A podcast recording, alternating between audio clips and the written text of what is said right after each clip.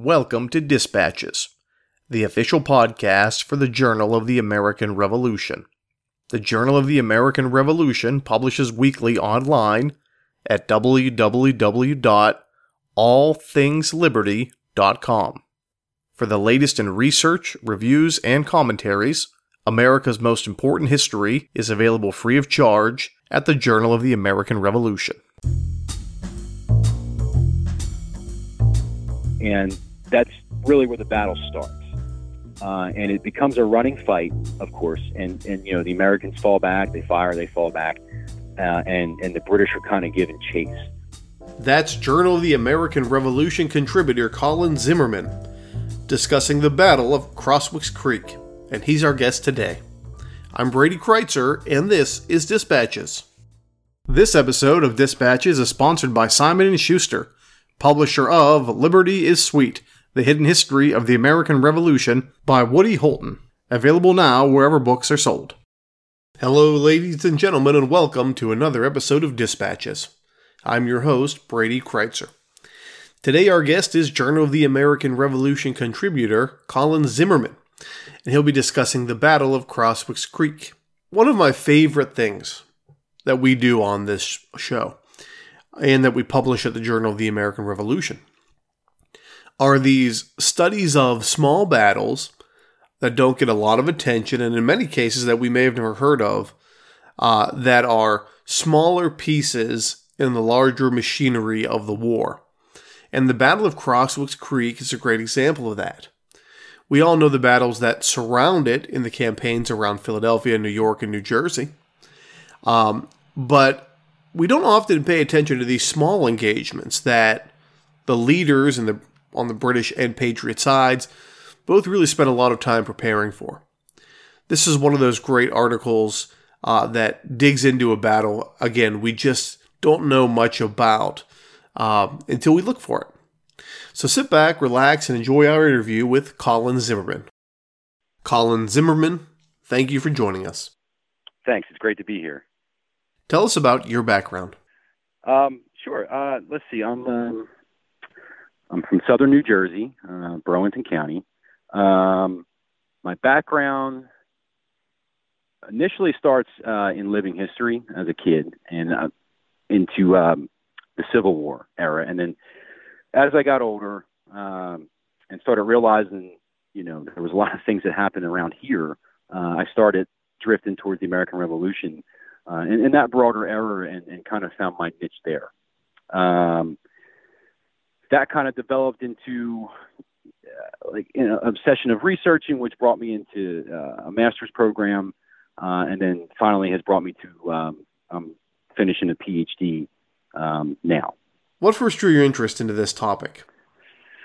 Uh, well, this particular article uh, is something that has actually started about seven years ago, maybe eight years ago, um, and it, it initially started not as a as a examination of Crosswicks, but uh, actually an examination of of, um, of, of the New Jersey Continentals um, that spent the you know the kind of the, the late spring into the early summer uh, in South Jersey, uh, and uh, kind of for me it's a it's a local history thing. So being able to kind of go around and, and, and see these places and, and and growing up around a lot of these places they describe in their accounts, it really got me interested. And so I started I started researching um, you know, kind of that aspect. And as I got into this, um, and I found that there was a lot of, um, there was a big gap in interpretation uh, in, in, I guess you can call the first half of the Monmouth campaign or, or the end of the Philadelphia campaign, uh, depending on what you prescribe to. But, uh, you know, and I found that the story was incomplete and, and mainly the story, uh, most of the literature we have available on, on that particular time frame uh, is usually through the American perspective, and, and, and that kind of goes back, you know, all the way from you know uh, Bancroft, you know, kind of all the way up to now. And uh, it's only lately that I've discovered that you know there's there's more attention uh, paid to the Crown Force side of things or the British side of things. So uh, I found a huge interest in in the fact that there was you know an upwards of twenty thousand uh, you know soldiers and civilians and um, a 14 mile long wagon train that, that you know spent about six or seven days here in Burlington County uh, and, Gloucester County combined. So I said, you know, there, and there's not much on it. uh, you know, an occasional paragraph here or there or roadside marker. So uh, that continental research on the New Jersey Brigade turned into a, a whole, you know, uh, focus on on the first half of the Monmouth campaign, and and, and the Clinton, uh, Sir Henry Clinton, be, kind of becomes my central character in it, um, in his strategic focus. So that research uh, ends up becoming my uh, my my dissertation for my PhD, and uh, this article is is kind of the first publishing or the sampling of that. What was the strategic situation around the British at this time? All right, so this this can get pretty complicated, um, and this is something that I, I, don't know if I can really do a whole lot of justice in, in, in a few minutes, but um, I break it into three broad phases, and um, if you're going to understand Clinton's situation uh, when he inherits the army uh, from Howe in Philadelphia. So I, I look at the, probably the most important and, and least discussed in any uh, of, of, our immediate um, scholarly work, but there's this international um, motive behind it. And, and what I mean by that is, you know, uh, Britain at that point uh, in the spring of '78, you know, we know France comes in and, and, and, joins, you know, the American side, and it becomes this this almost world war. And Britain's uh, or Great Britain's ability to defend the, the vastness of, of the empire they inherited um, at the end of the Seven Years' War, it, it begins to show that they, they don't have the organizational strength to do that. And, and that's something I discovered um, in the research, and, and, and certainly I was guilty of prior. Is you know we kind of have this conception of of you know the Royal Navy is is, is big and powerful, and, and the British Army is the best in the world, and and and you know and all these things. And, and what you find is you know to a degree that's that's true, but to also to agree that you know that that's more of a later um, uh, stigma than it is, you know, kind of the Napoleonic era. At least I found, uh, and then you know you, you backtrack to the Revolution. They're they're not they haven't grown into their empire yet. Uh, so so what basically what happens is there's there's uh, a lot of fear in London uh, of what France is going to do, and there's the realization that the North American colonies, while important, um, may not be as important as other places, uh, you know, maybe the, in the Caribbean or India or, or other places that, you know, the, the British uh, have a military presence. So there's this idea that, you know, we need to take the bulk of our army, which is in North America, and redistribute it. And the only way to do that uh, is, at least in that moment, for Clinton to march to New York, where the, you know, the British have, you know, uh, naval supremacy there and the control of the harbors, and they were going to redeploy troops. Um, Clinton understands this, you know, uh, and he's not happy about it. Um, in fact, he writes in his memoir that you know, um, is like the worst situation you could be in. Um, you're you're, you're kind of coming in at the at the at the end of a failure uh, with Burgoyne and, and the realization, you know, that Philadelphia can't be taken. And he says something to the effect of, you know, there would no circumstances could I have done anything uh, to to to uh, uh, win the war uh, under those conditions. So uh, that's kind of the international thing. So you know he's going to lose about half of his army uh, when he gets to New York. He knows this. He understands this. Um, but when you get into kind of like the regional aspect of it, it changes too because now you're in Philadelphia. Um, certainly, if you're going to, you know, draw Washington into a battle at that point, you're going to, you know, you want to kind of do it before you lose half your army, right? So, um, you know, but regionally, he has no immediate reinforcements that can reach him from anywhere. Burgoyne's army's gone. Um, you know, and there's there's no reinforcements coming into that respect. Um, so we, you know, any offensive movement, you know, you can't you, you can't afford a Pyrrhic victory, right? So the Royal Navy is constantly in expectance of, of a French fleet you know, uh, in the back of their mind. So they're they're a little skittish, uh, especially with coming up the river into Philadelphia. They don't want to get stuck in the Delaware Bay, that type of thing. Uh, and, and of course, they're being redeployed. Uh, and then, you know, Washington's army, um, for what it's worth, I mean, Valley Forge is a, is a, is a pretty well selected site. Um, for those that haven't been there, um, you know, it, it's it's it's you know, it's got a lot of good defensible hills. They built a lot of you know redoubts there, and there's a lot of good studies on that from other people that you know um, that I suggest you know people go look at if they're interested in that type of thing. But you know, Washington's army's there. and there's really no easy way to, to dislodge him out of there unless there's a frontal attack, which again could risk casualties and again could risk the war. So that's his kind of regional immediate, right? And then his immediate goal uh, with the march itself, and I style it as a march, not a retreat, and, and, I, and I, I guess I can get into that, but um, he's got to get this army out of the city, right? And he's, and he's taking it by land. Um, there, there's some debate on, you know, he could have taken the ships, and, and you know, the, the reality is, from, from from my perspective and looking at it, there wasn't enough ships available to transport his entire army, all of its supplies, and all of the, you know, the loyalist uh, refugees and things like that. So he's he's almost got to take it by land, but he wants to take it by land, um, and that's part of Clinton's persona of, um, which, well, we'll get into that, I guess, but um, you know, he's got to protect a 14 mile long wagon train and that's principal uh, during the entire campaign, um, you know, or the march to New York. So that's always constantly his number one concern. Um, you know, again, he's got to move 20, almost around eh, about 20,000, you know, give or take, um, through a region uh, in, in southern New Jersey. For those who have never been here, uh, it's it's it's mostly pine barrens and marshes. Um, and even today, um, for instance, in Burlington County, um, I would say about 80% of the population lives along the river because that's really the only habitable zone um, and where the road networks are. So the deeper you go into the Pine Barrens to the east, uh, there's not many roads and there's not many, there's no economy. So um, Clinton, you know, they certainly understand this from the maps and they certainly understand this from, from having campaigned uh, in America for, you know, the last couple of years. So the, the, the narrow avenue you have from what is now Camden, New Jersey, to uh, let's say Crosswicks Creek or, or Allentown or Mount Holly, it's a very narrow window, um, and it narrows and then before it widens. So he has to get through that, which is a great uh, military choke point for for a defending force. Um, there's the temperature. Uh, we know from you know it's, it's common knowledge that you know that that March in the summer of '78 was very hot, uh, and upwards of you know in the high 90s and even the hundreds, uh, and the humidity was horrible, just like it is now. Um, and then you know, then uh, again, you have water and forage. You know, he has to think about these kind of things.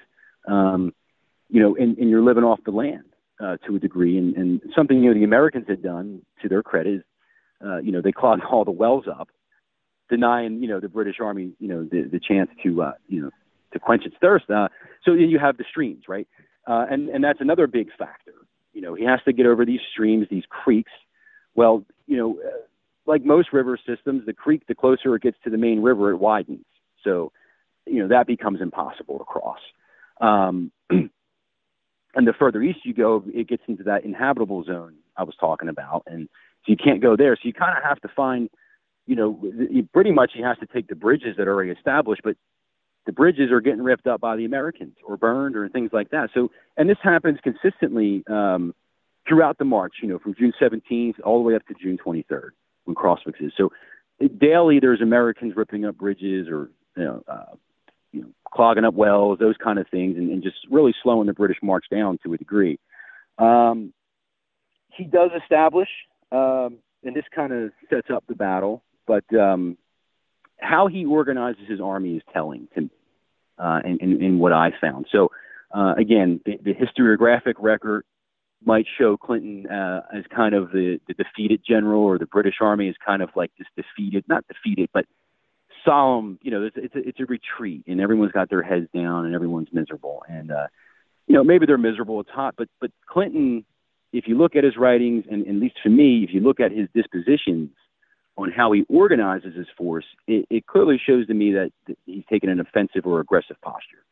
And uh, he kind of talks about that in his memoirs, uh, and I always take that with a grain of salt. But um, of course, he writes it after everything happens. So, um, but but you know, I think the way he organizes everything shows. So he keeps he he gives uh, General Knyphausen um, uh, a division of mo- it's mostly the Hessian um, and and you know the other related German ethnic units, and and by this time they have lost a lot of their luster uh, or or the uh, you know the the edge they had you know in '76 and '77. So uh, to kind of put that short, the Americans aren't as scared of them anymore. Um, if you want to look at it like that. So, and they're having issues, and there's a lot of desertion uh, within the Hessian regiments, and uh, um, and that kind of plagues them throughout the march. And then he puts all of his loyalist troops or provincial troops uh, in that column as well. And there's some issues with them. Um, I believe it was the Roman Catholic volunteers. I think all of their officers got court-martialed, or, or a fair amount of them did, uh, and to the point where that unit was disbanded. I think on the march. So you know, he, he I don't want to call them weaker troops, but he puts his less reliable troops uh, for whatever reason in that column, and he supplements it with some you know British regulars uh, to support that, and they have that you know unenviable task of, of escorting wagons um, you know through the county in 100 degrees. Cornwallis's division is is kind of like his uh, he kind of it's kind of like similar to how Howe divides his forces at Brandywine to me, but he takes the best quality troops and he puts them in that division. So you have the Brigade of Guards, the Grenadiers, uh, you have um, like the 44th Regiment, the 17th Regiment, um, you know, the 42nd. You have some of these these kind of more you know well-known, reliable units, and and they're marching light, uh, and they have you know maybe aside from their blanket and, and their you know their their combat load, everything else is in those wagons. So they're they're moving light, they're moving quick, and they're acting as a shield, kind of arcing around Knyphausen's division to protect it from any attacks. In the vanguard, uh, and probably most critical to the march through Gloucester and Burlington and Camden counties, um, is is General Alexander Leslie, um, and he, of course, is the uncle of the Captain Leslie that's killed at Princeton. Um, he's a good officer. He's a reliable officer. Um, you don't hear much about him. Uh, you know, I'd like to see a study on him one day, but uh, he seems to be a man that's kind of trusted with a lot of these special assignments. So he gets command of the vanguard, which consists of uh, uh, Simcoe's Rangers, right, the Queen's Rangers. Um, uh, you, Johann Ewald's with him with his Jaegers and, and and the other, you know, I think it's the Ansbach Jaegers, you know, the Hessian Jaegers, and then you have uh, the light infantry battalions uh, along with the dragoons that are kind of all working with Leslie, and they're going to lead this push through the county. Um, beginning in, in what is now Camden. Uh, Camden County doesn't exist then; it's Gloucester, but from modern day Camden County, uh, and they're going to move uh, up into Burlington County. Um, and they're generally going to be following the Knyphausen's guys are going to be on the, uh, the King's Highway, and Cornwallis and Leslie's guys are going to be kind of on these side roads out in front and, and to the right, and then eventually um, they're going to swing to the west after Crosswicks to kind of act as this shield. So the, the, the first major objective uh, and this all, again, builds up to Crosswicks. Uh, the first major objective is Mount Holly. Uh, and Mount Holly uh, serves as the, uh, it's the county seat currently, but uh, in the 18th century, it's, it's a smaller town. There had been action that had been fought there in 76, the Battle of Ironworks Hill. Petticoat Bridge was on the outskirts of Mount Holly. so, you know, Mount Holly was a recognized military target. it's, it's kind of it's kind of the center of a wheel. All the roads in southern New Jersey at one point go to Mount Holly.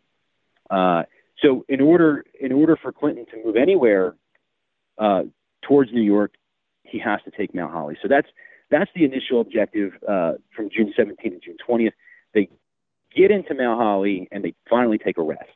Um, now the next portion for Clinton, uh, and, and again, Mount Holly also uh, is where the Rancocas Creek is, or the north branch of it. And, and again, that was there were some uh, some really neat stories about them crossing that and some fighting there. But uh, for the purposes of the article, uh, we're going to focus on Crosswicks. But the Crosswicks Creek after Mount Holly is his next major obstacle. Um, and the Crosswicks, uh, it's smaller than the Rancocas, uh, at least where they cross at. Uh, but the Crosswicks Creek is, is, I guess, the modern day barrier between well, I, I guess it depends on who you ask, but uh, generally it's it's the modern day barrier between South Jersey and Central Jersey. And uh, what's really important about it is, is kind of in that region, the terrain starts to change. So it goes from the kind of the coastal plain, pine barreny, flat, very flat uh, region to it starts getting hilly, and you know eventually you kind of get into these you know, the foothills of the mountains uh, up up in North Jersey. So and it opens up more uh, and there's much more farmland and wide open things. So it's very conducive to military operations uh, of that era. So uh, Clinton knows if he gets past that, then he can kind of uh, entice or induce Washington uh, to to kind of offer him battle, and, and hopefully he can end the war. Which is which is the whole point of this march, and the way he sets it up is to do that um, to a degree. I mean, he's from his perspective, at least from what I found, it's a little different than necessarily, you know, whereas, you know, maybe Washington or other people are kind of fighting for a cause uh, that's, you know, outside of them. You know, Clinton, Howe, these guys are these guys are professionals. To, I mean, they might have their opinions, they might have their feelings on the war, but at the end of the day, that you know, their careers on the line and their reputations on the line. So, if Clinton can be the man to, by this point, I think everyone clearly understands that to win the war, you need to get Washington's army right? We've taken Philadelphia, we've taken New York, we, we've hit all these places, and you know, and the rebel armies are still feeling, you know, what's going on here. So, uh, and if you look back at Clinton's, you know, career, he's kind of saying this all along, and it seems like no one's ever really listening to him to a degree. But, um, but yeah, so certainly he's hoping for the opportunity to be the man that defeats Washington's army, gets the laurels, goes home, gets you know all the you know all the you know the joys that come along with being a war hero. Um, to that degree, though, to commit your army to a Pyrrhic victory or to commit it to a situation where it's not going to benefit you. Because remember, whatever men he loses, he's not really going to get replaced because they're getting ready to all be sent to other places. So it wouldn't be worth destroying your army uh, beyond repair. To def- it, would, it would be counterproductive. And, and I think that's what the whole crux of Monmouth is, is there's this opportunity and it doesn't pan out the way he needs it to and you know, and I think the risk outweighed the vic, you know, uh, the reward in that, and so he just continues on. Because if he continues in New York and he gets there, he's doing his job. So that's kind of the the overall strategic situation uh, with Clinton. Uh, and, and Crosswicks again is this last major obstacle until he gets into that terrain or that geography where he can really start to make things happen for him. Who was commanding Patriot forces? Sure. So I mean, ultimately, uh, you know, Washington's in command um, of, of, of, you know, at the top, and and he stays in, in, in a lot of communication with um, with the with the officers here in South Jersey. But so essentially, what happens is, you know, Washington's got that going on. He's got, you know, of course, everything at Valley Forge, the, you know, the cabal. He's got von Steuben there. He's got, you know, all these things happening there, and and that's what the Continental Army's doing, and and that's kind of their focus, uh, you know, for the time being there is more immediate commanders here um, on the ground, and that first would be uh, uh, Brigadier General William Maxwell. Um, and anyone who's in, you know, interested in the Philadelphia campaign or the New Jersey Brigade knows exactly what I'm talking about. Uh, this guy, you know, he's an Irishman. He's a veteran. I, I believe he's at the Monongahela. Uh, he's certainly in uh, the French and Indian War, and he, and he has, you know, quite a bit of experience. Uh, he commands the New Jersey Brigade. Um, it's a it's a it's a it's a good brigade. It's one of the more reliable brigades in the army, uh, and of course Maxwell gets uh, command of that light infantry um, division in the Philadelphia campaign. Uh, you know, however, I guess he runs into some trouble and, and they kind of disband it and that kind of thing. But but Maxwell's certainly a very capable officer, um, and, and and you know, and his colonels of his regiments are good. He's you know they have men like you know uh, Elias Dayton, who's uh, said to have been one of Washington's favorites. You have uh, Israel Shreve, Colonel Shreve of the Second New Jersey, who's Burlington County native, and he knows this county inside and out. And, you know, he's actually a, a Quaker, um, which is that's a kind of a common trend in a lot of the um, Burlington County militias and, and Continental. There's a lot of Quakers, um, and it's interesting to follow their story too. But uh, you know, so and then you have on the other end you have uh, Philemon. He's a major general. He's the commander of of all the New Jersey militia, and he's no slouch. Uh, that's for sure. Dickinson's uh, a very amazing individual, and, he, and he's kind of everywhere at once. And uh, to kind of give him some credibility, I guess, um, you know, Washington's kind of infamous for not trusting a lot of militia, and and, uh, and certainly not, you know, I don't want to say not working well with them, but you know, certainly they're not his favorite. But uh, he has a lot of trust in Dickinson, and he actually writes Dickinson a lot more than he writes Maxwell and and Dickinson's information is pretty spot on, and, and, and they have a good relationship. So the New Jersey militia by '78 is a very experienced organization. Uh, a lot of these guys had um, have been involved in, in, in uh, well, you know, all the way back to the roadblock in Liverpool and, and, you know, early in 76. And, you know, and they've, you know, some of these guys may have been, you know, at Fort Mercer, some of them are at Petticoat Bridge, some were at Princeton, you know, in the flying camps. I mean, they had all seen combat to a degree. Um, they all knew their way around, uh, I guess, army life, you know, into the, to a degree. So these men, these militiamen, are, you know, they're they're not slouches. They're not maybe as good as Continentals, but they're they're solid. They're dependable. Uh, and even so, too, uh, something like of the four Continental regiments, um, each of them get about 150 levies or drafts from the militia. So even within the Continental regiments, by the time of Crosswicks, you know, a quarter to half of its you know members or soldiers or militiamen anyway. So uh, they proved to be a good organization. Um, so what's going to happen is is is to kind of set you know their part of it up is you know the New Jersey Continentals arrive here. Uh, the second New Jersey comes in like April, and and they're going to be sent here to kind of help relieve the British foraging that's happening down in, in the in the deep south part of New Jersey. So uh, events like Quinton's Bridge or Hancock House, and and there's some fighting in around Haddonfield and those kind of things, and uh, and and they're going to kind of man these outposts and and kind of you know help the militia with these foraging, you know, stopping these British foraging operations. Well, more you know, the rest of the brigade comes about a month or two later. Maxwell is now here. Uh, he makes his headquarters in Mount Holly. Um, uh, Major Bloomfield, or I don't know, yeah, Major you know, Bloomfield at the time, he writes about that they were teaching the New Jersey uh, brigade the Steuben drill or von Steuben drill here.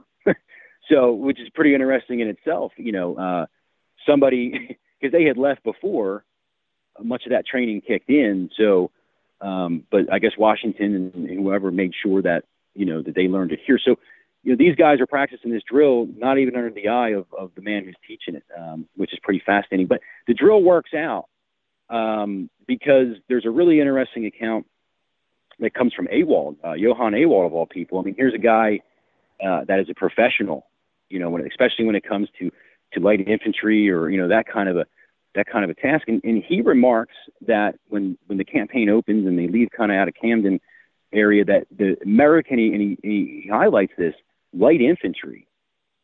Uh, well, we didn't really have the Americans didn't have an official light infantry organization at that time. So the, when I read that, it struck me. I'm like, you know, like these guys must have been whatever training they had or whatever. They must have been really good for a professional you know, Jaeger to consider them to be light infantry. And apparently their shots are pretty effective, and they do they do quite a bit of damage um, throughout the march. But so that's the, the kind of disposition of them. Uh, and I guess the last important thing for them to understand is that the command at no time is in one cohesive force. So the, the idea was is you know Maxwell's in Holly, but he dispatches individual companies, and, and so it, it becomes these companies you know, of whatever they are, you know, 50 men, 40 men, you know, however many are in each company at that time. And, and they're kind of operating solo uh, throughout the county. And, and they're just kind of, it, it's hard to keep track of all of them because they're all over the place. But, you know, uh, if you go off the British accounts, you know, or the, they say between every fence, every stone wall, every tree line, every building, there were American soldiers. So it almost be, and, you know, and then there's a, you know, some of these companies are in the rear of the British nipping on the end. Uh, so they're very spread out. They're not cohesive, and there's there's really no, um, you know, not until Crosswicks do we see an established line. But um, you know, it becomes very hard to organize anything. But they do it, and they do it, and and uh, the British uh, they never they never capture um, you know any significant amount of them. So uh, their command and control is very good. Um, so I guess this brings us to, to the battle and why the battle is important. Um, so, as I said, Clinton's army is in Mount Holly on June 20th. Uh, they arrive and, and they're going to leave there um, the night of June 22nd, uh, or they're going to begin to leave there in stages. So, um, when the British occupy Mount Holly, Maxwell pulled back to modern day Columbus, New Jersey, which was known as Black Horse uh, then. And it's only, uh, you know, maybe three, four miles um, north northeast of uh, of Mount Holly. So, and the patrols or the outposts are going to you know, kind of consistently engage each other. So the British are initially going to think that the American force is kind of concentrating uh, at Black Horse. Uh, and they're not, you know, well, they, you know, they're not, they are, but they're not. They're coming there and then they're, you know, they're kind of funneling them back towards Crosswicks, kind of the next defensive line. So there's a small battle uh, on the morning of the 22nd. Uh, you know, eh, from what they, you know, the accounts range from a few, you know, scattering shots to uh, there was there was an organized bayonet charge. Um, it, it's a scattered fight, right? So these guys, the, the Americans that were there, the rear guard is going to fall back, and this kind of gets us into um, what's going on strategically. So again, as I told you, Clinton's job is to protect his wagon train um, and, and, get his army across this creek at this point. And, and the way he sees to do that is he's going to try to decoy and shift the American forces closer to the Delaware River because Knyphausen's heading the other way. So the further he can get those guys away from Kniphausen, he knows his wagon train's safe. So in order to do this, he takes Alexander Leslie, our Brigadier General Leslie, and uh, Ewald's unit and some other, you know, Hessian and Ansbach, you know, uh, Jaegers and, uh, and, and a handful of other, I, I guess, some light infantry, and they start heading out towards um, a place called Lewis Mill. So Lewis Mill is a separate battle that's happening the same time as Crosswicks, and, and to kind of make the short of that is, it works to a degree, but it only takes the militia away from Crosswicks, the Crosswicks line. So um, Dickinson's convinced that Clinton's going to head towards Trenton, which is a major, not a major, but it, it, it's a it's a continental uh, supply hub at the time, and and they kind of get into, uh, you know, he's kind of got this paranoid idea about this, and and they're going to you know build entrenchments there and redoubts, and, and he really thinks Clinton's going to take Trenton. So he kind of takes all his, and, and by the way, too, for where Dickinson and Maxwell got along very well, uh, which is very rare. Um, uh, you know, for for two, you know, uh, for a regular officer and a militia officer, and the militia officer outranks the regular officer. They didn't have any of those problems. From what it seems, they communicate well. They both kind of support each other and, and they work together, which is good. So, um, but you know, Dickinson says, you know, I'm going to take my men. We're going to defend down here. You know, Maxwell says I'm going to stay here, and I guess they kind of agree to it, and and that's that. So, um, Leslie's guys get there. They they they kind of fight over this bridge. It's an all day, you know, uh, uh, kind of shootout. And then later in the day, uh, Daniel Morgan will show up uh, with some of his men, uh, which is the kind of the vanguard of Washington's army coming over, uh, who's crossing at that point up up near modern day Hopewell. So the Crosswicks line at that point is majority of Continental troops. There may be some militia scattered in. Um, but it's majority Continentals. Uh, and what Maxwell is going to do is he's going to take the north side of the Crosswicks Creek, which is kind of like a, a, a nice gentle rise in a wooded ridge, and it was wooded then, uh, from from what I've been able to find. And and he, and he kind of you know it's it's a nice defensible line. Uh, he's got a few hundred men uh, up there, but he also dispatches uh, other units, companies, platoons, that type of, type of thing, into Crosswicks in about a mile or two uh, up the road uh, towards Mount Holly, kind of that direction. So Cornwallis's command is again acting as that shield. They're they're moving to the left of Knyphausen, and for them, the only way to do that is to cross at Crosswicks. So they they meet up. They meet uh, an American outpost about two miles outside of the village of Crosswicks, and that's really where the battle starts. Uh, and it becomes a running fight of course, and and you know the Americans fall back, they fire, they fall back, uh, and and the British are kind of giving chase. Uh, Clinton, at the time, is kind of in the front. Um, his blood's up. You know, he's an aggressive officer, and again, people that study Clinton would know this. I mean, he's he's kind of always in the front, uh, or he's kind of always where the action is. And uh, I think I think on this day he understood how valuable the creek was, and he needs to get across. He, he wanted to be there to make sure they got across. Um, so he, he's kind of up in the front. In the front, at that point, you have uh, the Queens Rangers under Simcoe. You have uh, some of the Dragoons um, on the 17th. I believe it's the 17th. And then you have uh, some of the light infantry troops, and, and, and they're kind of this vanguard going up, chasing these, um, uh, you know, Patriot forces back. So when they get into the edge of town, um, the town now is uh, mostly a 19th century town. Um, the town then obviously had a lot less buildings. Uh, in the center of it is the Quaker Meeting House, and scattered around that are you know are some you know maybe maybe a blacksmith shop and you know a couple homes. It's not a big place, but it's it's a Quaker community. So the when they come down the Crosswicks Chesterfield Road, which is the modern Crosswicks Chesterfield Road, there's going to be an American company in front of the Quaker Meeting House. They're, they're going to they're going to exchange a volley. The British are going to charge. Um, the Americans are going to run away, and they're going to run away over the bridge. And when the British come around, you know, the, the Quaker Meeting House kind of obscures your view uh, of the American line behind it. So when they come around the house and they see a few hundred Americans on this ridge line that's wooded with a creek in front of it, they kind of stop. Um, and they say, okay, like, you know, what do we do now? Uh, it's not, it's not a long pause because Simcoe's at the front and, you know, and he's automatically, oh, let's get moving. And he starts kind of deploying his troops at the same time. Clinton arrives. And, and this is pretty amazing. I mean, Clinton rides up, the commander in chief of, of British North America rides up and he commandeers a company. Uh, it would be Captain Francis Stevens' company, Stevenson's company of the Queen's. They're, they're one of the uh, one of the two light companies of the Queen's Rangers, and he's going to like personally kind of lead them into this charge. Uh, he doesn't go all the way with them, but he, he orders them. You know, I mean, he's getting shot at. He's bullets flying all around him. And, you know, he says, you know, let's go. We're going to charge. And at the same time, he must have brought. Um, it's kind of unclear how this happens, but I, I assume he brings he brings uh, McLeod's artillery up.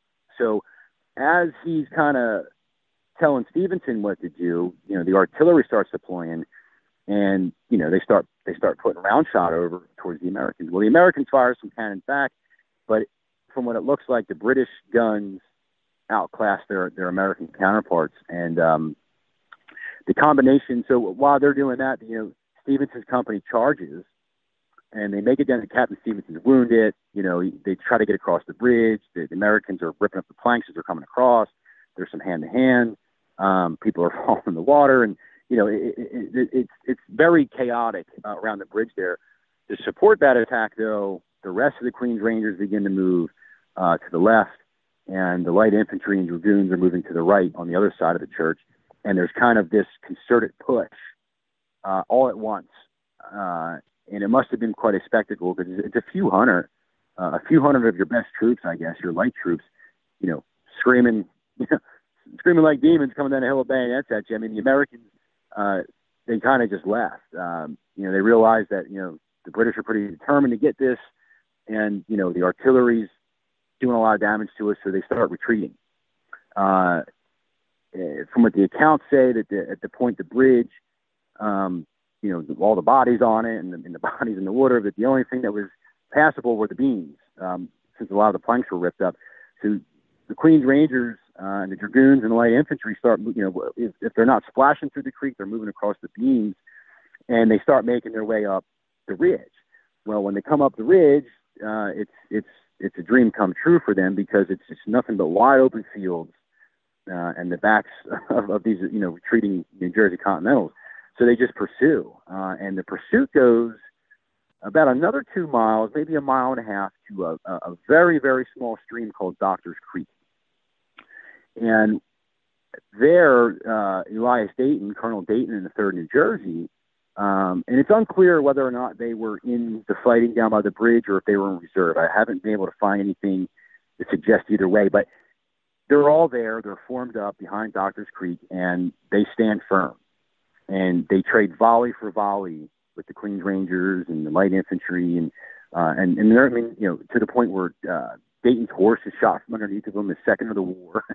Uh, so it's a very intense, sharp firefight that only ends um, when McLeod gets his guns up finally, uh, and you know, so they kind of pull back. The next morning, uh, the next morning, there's another push, and um, by this time the British have a lot more troops over and a lot more guns, and it only lasts a few minutes. But um, Dayton's job is to kind of stop them there so the rest of the brigade can reorganize and get back to, you know, at this point they're heading back to Washington.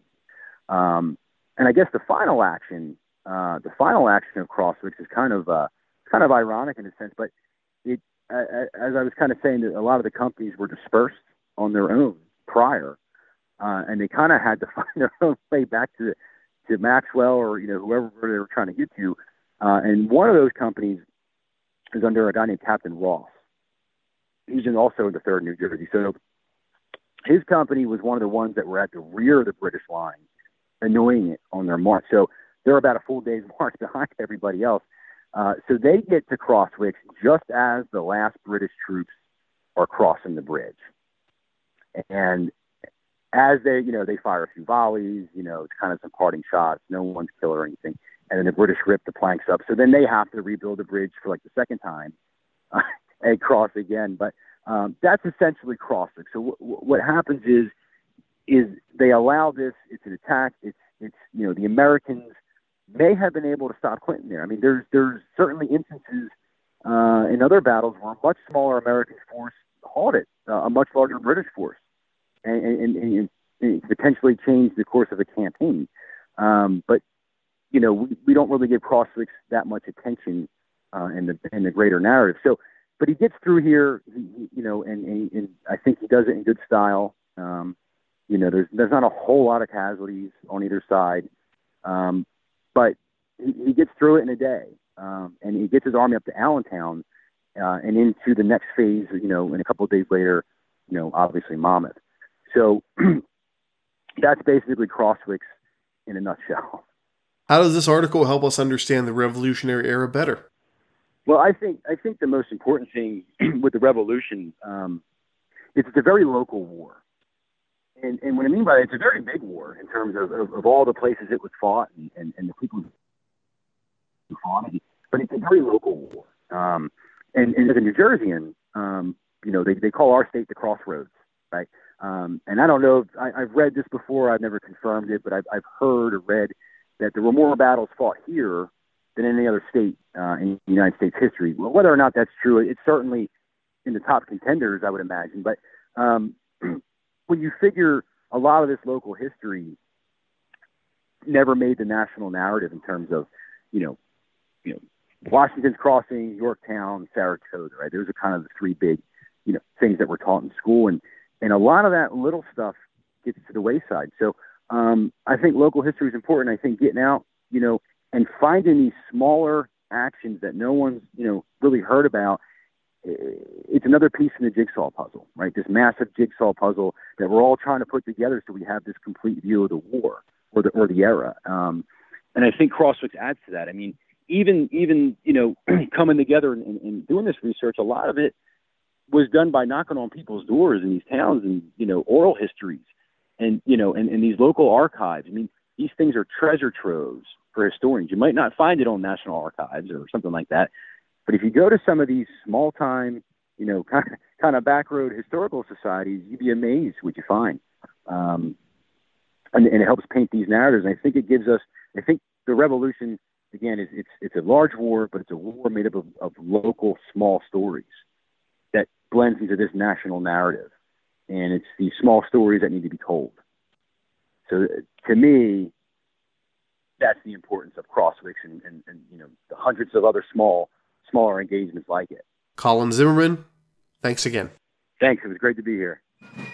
The music played in this episode included works by Kevin MacLeod and the Sturbridge Colonial Militia. Any unauthorized reproduction or use of this podcast, without the express written permission of the Journal of the American Revolution, is strictly prohibited. For everyone here at Dispatches, I'm Brady Crytzer saying so long.